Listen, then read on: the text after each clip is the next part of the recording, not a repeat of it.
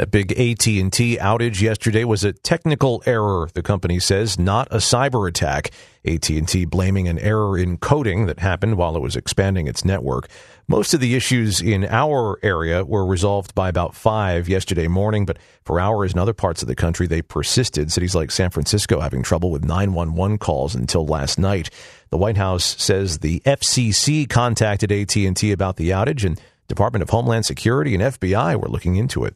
We get it. Attention spans just aren't what they used to be heads in social media and eyes on Netflix. But what do people do with their ears? Well, for one, they're listening to audio. Americans spend 4.4 hours with audio every day. Oh, and you want the proof? Well, you just sat through this ad that's now approaching 30 seconds. What could you say to a potential customer in 30 seconds? Let Audacy put together a media plan tailor made for your unique marketing needs. Advertise with Audacy. Visit ads.audacy.com.